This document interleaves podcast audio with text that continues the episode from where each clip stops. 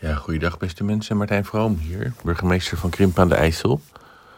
Column van uh, deze week is ja, medailles van de koning, waar anders over.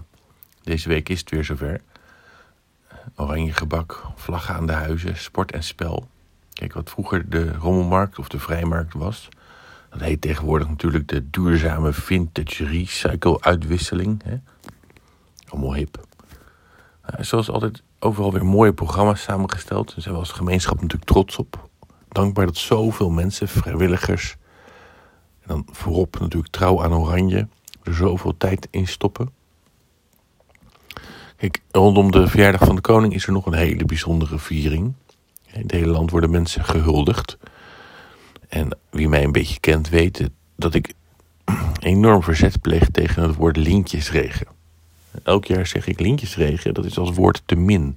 Het is een woord waarmee wij Hollanders eh, verhullen dat we slecht zijn in het aannemen en in het geven van complimenten. Want een medaille van de koning, dat is natuurlijk een mega compliment. De koning zelf tekende voor dat meneer of mevrouw na jaren trouwe dienst, jaren trouwe dienst, een medaille opgespeld krijgt. Dat is groot nieuws. Dat is echt bijzonder.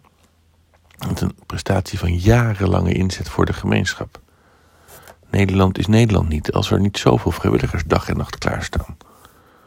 Handen uit de mouwen voor wat ze belangrijk vinden, voor wat belangrijk is. En dan zegt de koning, dat is onderscheidend. Voor de voetbal, de kerk, de voedselbank, noem het allemaal. En dan word je onderscheiden.